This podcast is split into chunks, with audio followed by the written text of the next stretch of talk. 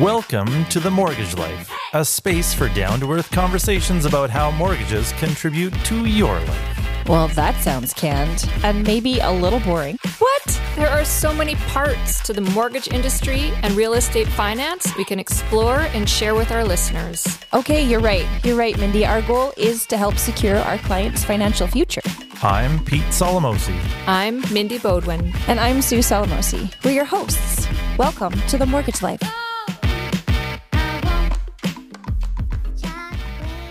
Our topic today is down payment. It's such a huge topic. we probably should have like narrowed it down and made it a series. I don't know. There's so much to say when it comes to down payment. It seems like such a simple thing as well. But as I was reading through the notes, I thought, hmm, there's a lot here. Yeah. There is a lot. I'm going to start with the why, which is why don't we need down payments for most simple things like if you're going to the grocery store and buying bananas? Well, a banana costs a dollar. or maybe three dollars these days. I don't even know what one banana costs. That's organic ones. Bananas are like the one thing in the grocery store that haven't really gone up in price. Have you guys noticed that? No. Yeah. Pete does the shopping and I'm Oh. terrible at looking at Yes. Sue does not look at the price per milliliter or the price per unit. I'm always like, hang on, it's cheaper to buy this one. Yeah. Especially when you're buying steaks. Exactly. So the reason that we don't have down payments for smaller items is because typically we can pay for those for the full price. Like we can pay for the entire thing. Whereas when we get to something that's fairly large, like a car, or in our case, when we're talking about homes, most people don't have the full price. They don't have the entire amount of that purchase price saved up. Right. And so then the other part of the why is why is it required? So we can answer that question by looking at a time when it wasn't required. So back in 2006, a mortgage product was introduced that allowed clients to get 100% financing. So, meaning they didn't require a down payment at all.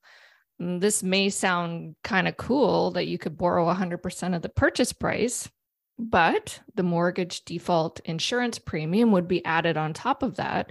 So, right off the bat, you owe more on your mortgage than your house is worth.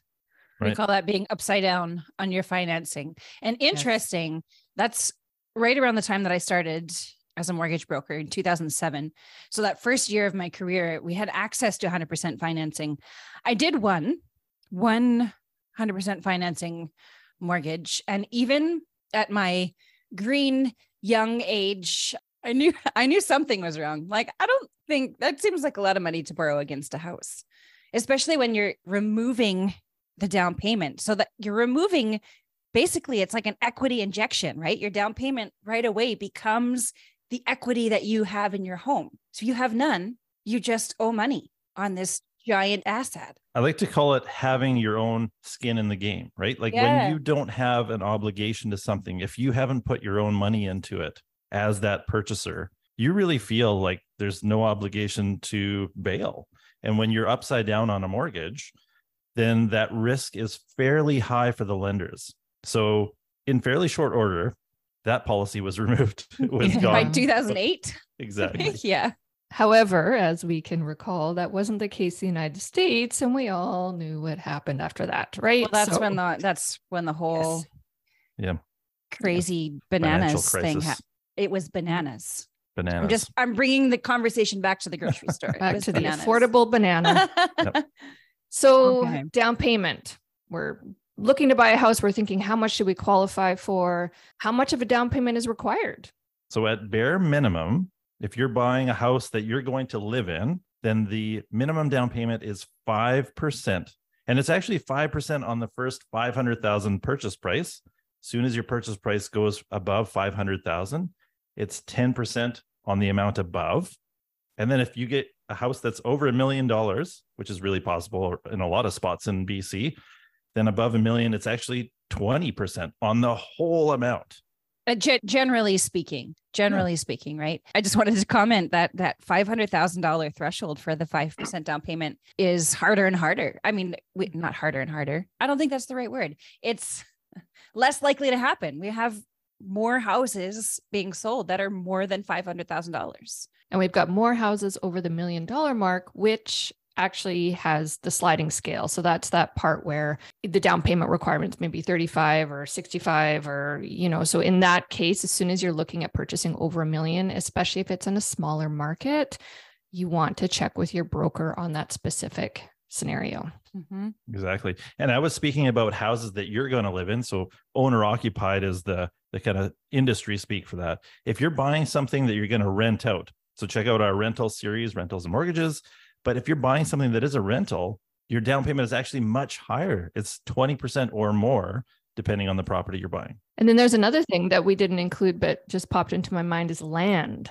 If you're buying land, bare land without a house on it, the down payment required is typically 35 to 45%, depending on if it's serviced Yeah. or not. That's I was gonna say that's a small window, 20, 25 to 50 if you Yep. really Mhm. want to stretch those limits. But like Yeah. you said, if it's not serviced, And by that, we mean utilities. So sewer, sewer. water, electrical. Interesting. We were talking about properties in Cranbrook the other day. We were there visiting some friends. We were talking about how there are some lots that are being sold in a development or that are only partially serviced. Like they have to have septic added still. That changes the whole structure of the down payment. Mhm. It's very interesting. So down payments, as Mindy said, can be varied and it really depends on your specific case. So check with your broker, but we know at bare minimum, it could be as low as 5% or it could be as high as 50. Yeah. So we're talking about the size of the down payment.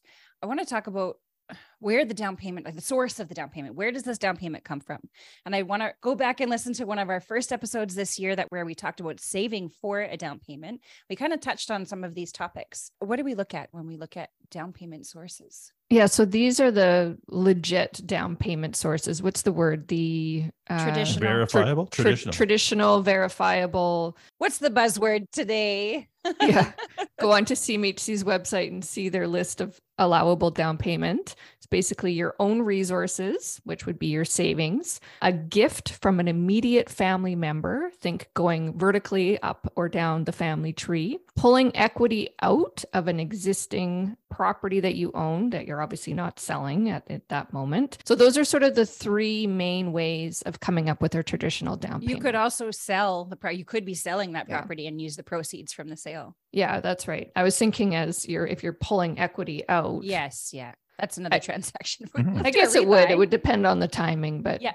Yep. Yeah. I'm doing one of those right now where we're Yeah. porting the existing mortgage. So essentially those proceeds when the place the condo sells the the down payment will come from the proceeds of the sale and then the, mo- the mortgage will move to the new property. So you mentioned traditional. What what about non-traditional? What the heck is non-traditional?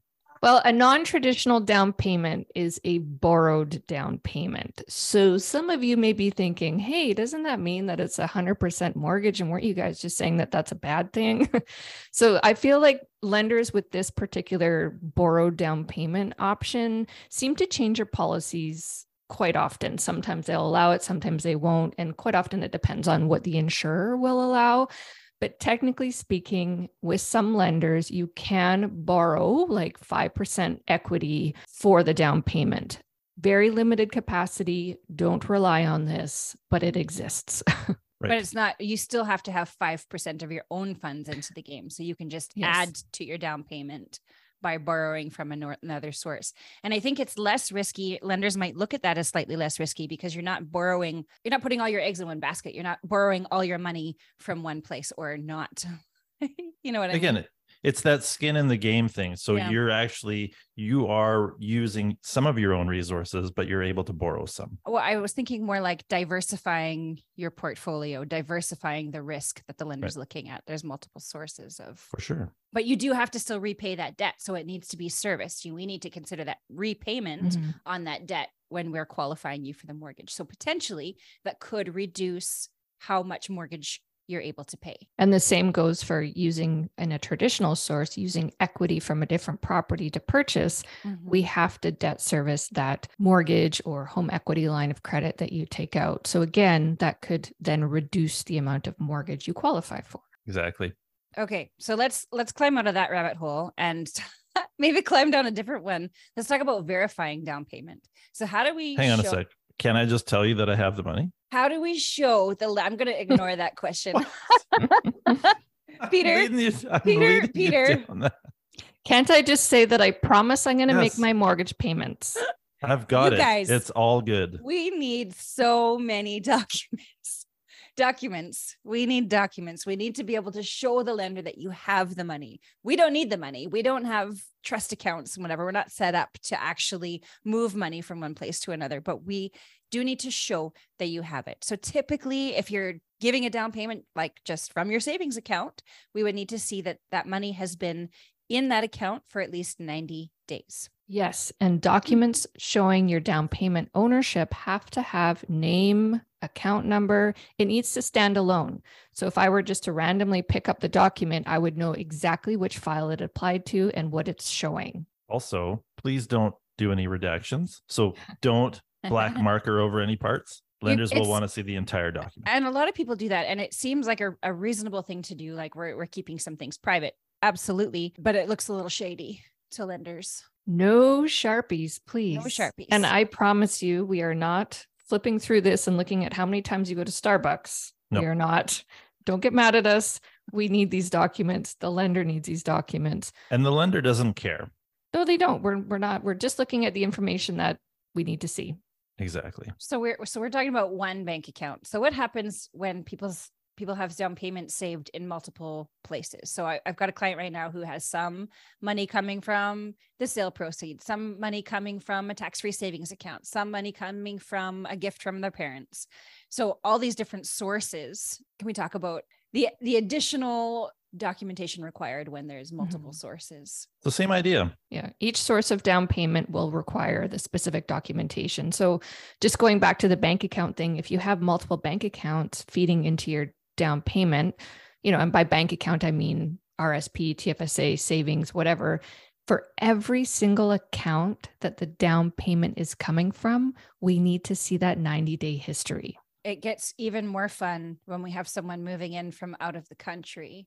I remember one file was years ago. Guy was moving from Australia and he sold a couple properties in Australia, put his money in about four or five different accounts and then funneled that money through two I think two different currency converters to get the money into his Canadian accounts it was a short timeline. So, I mean, and at that time, we relied less on our computers and more on paper and highlighters. And so my desk was just covered in documents going, okay, well, he moved this one here and that one there. I felt a lot like I was a detective. That was me. It's maybe kind of a mm. fun part of this job, but it is time consuming trying to figure out where all the parts and pieces. So, the point is one source from the down payment is easier. What you're trying to get at, Sue, is that keep it simple. The Yeah. simpler this process is, or the simpler the accounts are, or hopefully the account is, then the better and easier it is for us to verify, the fewer documents we have to collect. I was just going to say one of the mistakes that I see made is that if you have party A and party B buying a house together, quite often they'll open up a separate account and then each funny funnel money into that account and use that for their down payment. But again, that's just one extra Mhm. account to show. Mhm. So I would suggest if you're thinking of buying a home, keep your money where it is, don't move it, just wait. And then once we've approved the down payment and everything is fine, then you can think about, you know, adding an extra account. Pete mentioned verifying the deposits. And I want to talk a little bit about that because when you're moving money mm. between accounts, the larger the deposit, the, the more likely it is going to be that we're going to need to verify where the deposit came from. So for instance, if you tr- if you deposit $5,000 into your account, you know, one week before the down payment is due, we're going to want to see where that $5,000 came from. And you may be wondering why. Why is it that we need to actually verify all of these money, that all of these monies? Is, that, Monies. is that the sentence? Monies is a word. all of these things, these things, you know what I mean. I've got the sillies. there is, I'm doing my broker relicensing registration right now. And so I'm just like fresh out of some of these relicensing courses. And one of them was on anti money laundering, where we want to make sure that the money being given for or shown for your down payment is not coming from anything that could have been tied to crime. We're not calling you a criminal, but it's a relevant piece in our industry to be looking and keeping an eye out for these red flags that could indicate money laundering practices. And I did have one where there was deposits of eight, ten, and twelve thousand dollars over the course of the 90 day history for a student at university who said it was for tutoring and house cleaning, couldn't provide me with any sort of backup. So in that case, you, you kind of your spidey senses are like, mm, something's not right here, you know? this is where we need to trust our gut as Mhm. brokers. But we have seen some really unique scenarios that are valid, right? Like Mhm. if you can explain it, it's valid. I had a guy sell a collection of magic cards and Those he magic cards. magic cards. They're like, this is like Dungeons and Dragons magic. There's like an underground community. He sold these cards to a store for $35,000. Wow. And I contacted the store that bought them. We got the invoices. We got the like everything was above board. I found a lender that actually accepted it with the explanation and all the documents. So if we provide legit documents, it, it worked. $35,000 Mm-hmm. dollars of this down payment came from selling magic cards. And we've seen sales of litters of puppies, you know, and you just provide the receipts and it's fine. It's, you know, it's not something ev- people are doing every day, but it's a legit source of income. I have a file now that the fellow just doesn't believe in bank accounts. So, how do you provide a 90 day history? Well, he sold his house and he didn't want to keep it in his bank account, which he doesn't have. So, he kept it in his lawyer's trust account. so, there you go you know not not the smart move because obviously he's not earning any interest income on that money but it was in the lawyer's trust account It's legit. And you can provide documentation to verify it. yeah Mhm. Another fun one was a 50-50 win at the world juniors i was in the middle of a mortgage application all of a sudden i got a call from this client saying don't think i need the mortgage anymore i just won a million dollars so okay Can you I guess- imagine? yeah, oh my gosh. Wow. Best news ever. So I guess in that case, it's not so much the down payment, but if say she had won, you know, fifty thousand dollars, then we would just have to show that she was the winner of that money, and we would be good to go. I just wanted to comment on that lottery win. I mean, depending on their investment strategy or how they wanted to diversify their portfolio of money, they may still have wanted a mortgage because we it was still cheap enough. Maybe at that time, it's not cheap right now, but there was a Mhm. time when make, getting a mortgage makes sense in some cases. Yes. So at the end of the day, when you're looking at getting a mortgage, the big question always is how much do I qualify for? Yes, we look at income versus liabilities, but we also look at how much of a down payment do you have and where is it coming from? It is likely one of the largest barriers to getting into the real estate market because, as Pete said, you know, it's not a banana. You you, you got to borrow money to get to get into the real estate market.